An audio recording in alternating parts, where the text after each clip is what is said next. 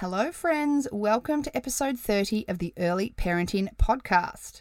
Today I'm talking about how and when to ditch the dummy.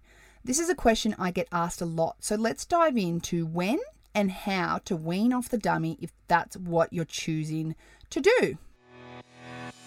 Welcome to the Early Parenting Podcast, where we help you navigate the somewhat tricky world of parenthood so you can love the crap out of being a mama. I'm your host, Jen Butler, and I'm an early parenting consultant and a mama of two busy, busy boys.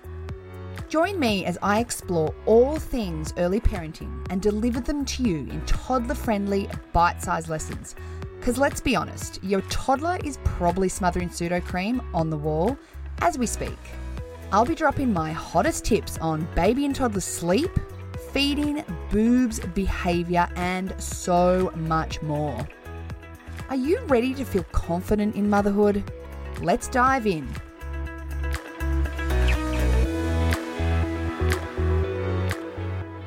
This episode is brought to you by my famous free clean sleeping guide. This guide has helped countless families in getting the foundations of baby and toddler sleep in place so you can help your babe get the sleep they need to thrive.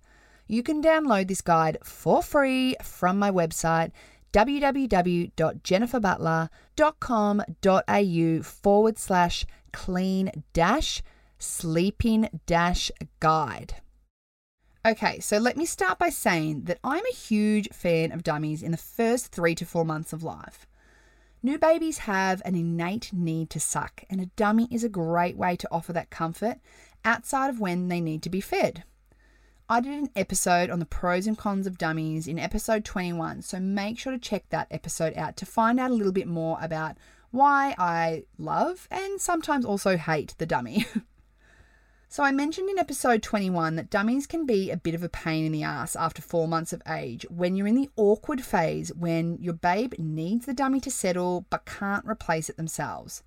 This, of course, can interrupt sleep and be a bit of a headache for some parents. Not all, of course. If you're wanting to avoid a dummy dependence to sleep, I suggest parents get rid of the dummy prior to six months of age.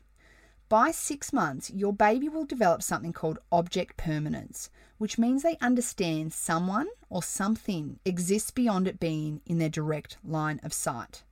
This will mean your baby will understand that they have a dummy and develop a more emotional connection to it. So if you're going to wean off it, try to do it before they get attached to their little sucky buddy. If you choose to keep it, then I would say to stick with it until they're at least two years old. Once they've formed an emotional connection to it, it can be hard for them to give it up.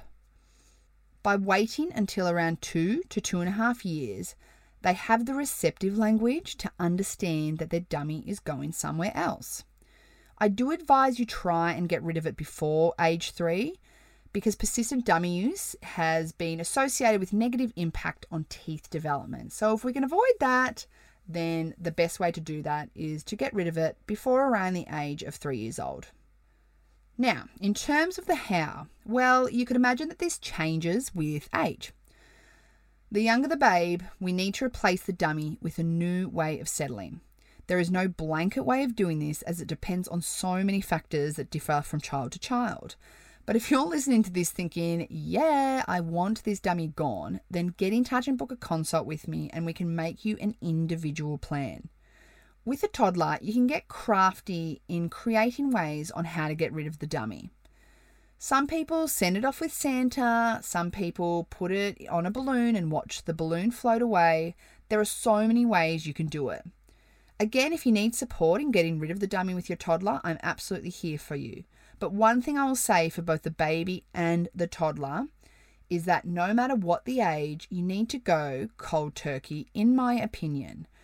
Get the dummy out of the house so it isn't going to be a temptation because guaranteed, when the going gets tough, you're going to be looking for that bad boy, let me assure you. I hope that helps you all. I'll be back again next week with a brand new episode, so I will talk to you then. Bye for now. Thanks for listening to the episode, Mama. I hope you enjoyed it. If you did, make sure to share the episode with a friend, with your mother's group, or tag me at Jen Butler Early Parenting on Instagram. The more that know about this podcast, the more people I can help. If you're looking for support that is personalised for your babe and tailored to your family's needs, then make sure to head on over to my website, w w w dot jennifer butler dot com dot a u, and check out how we can work together so you can move through motherhood with confidence.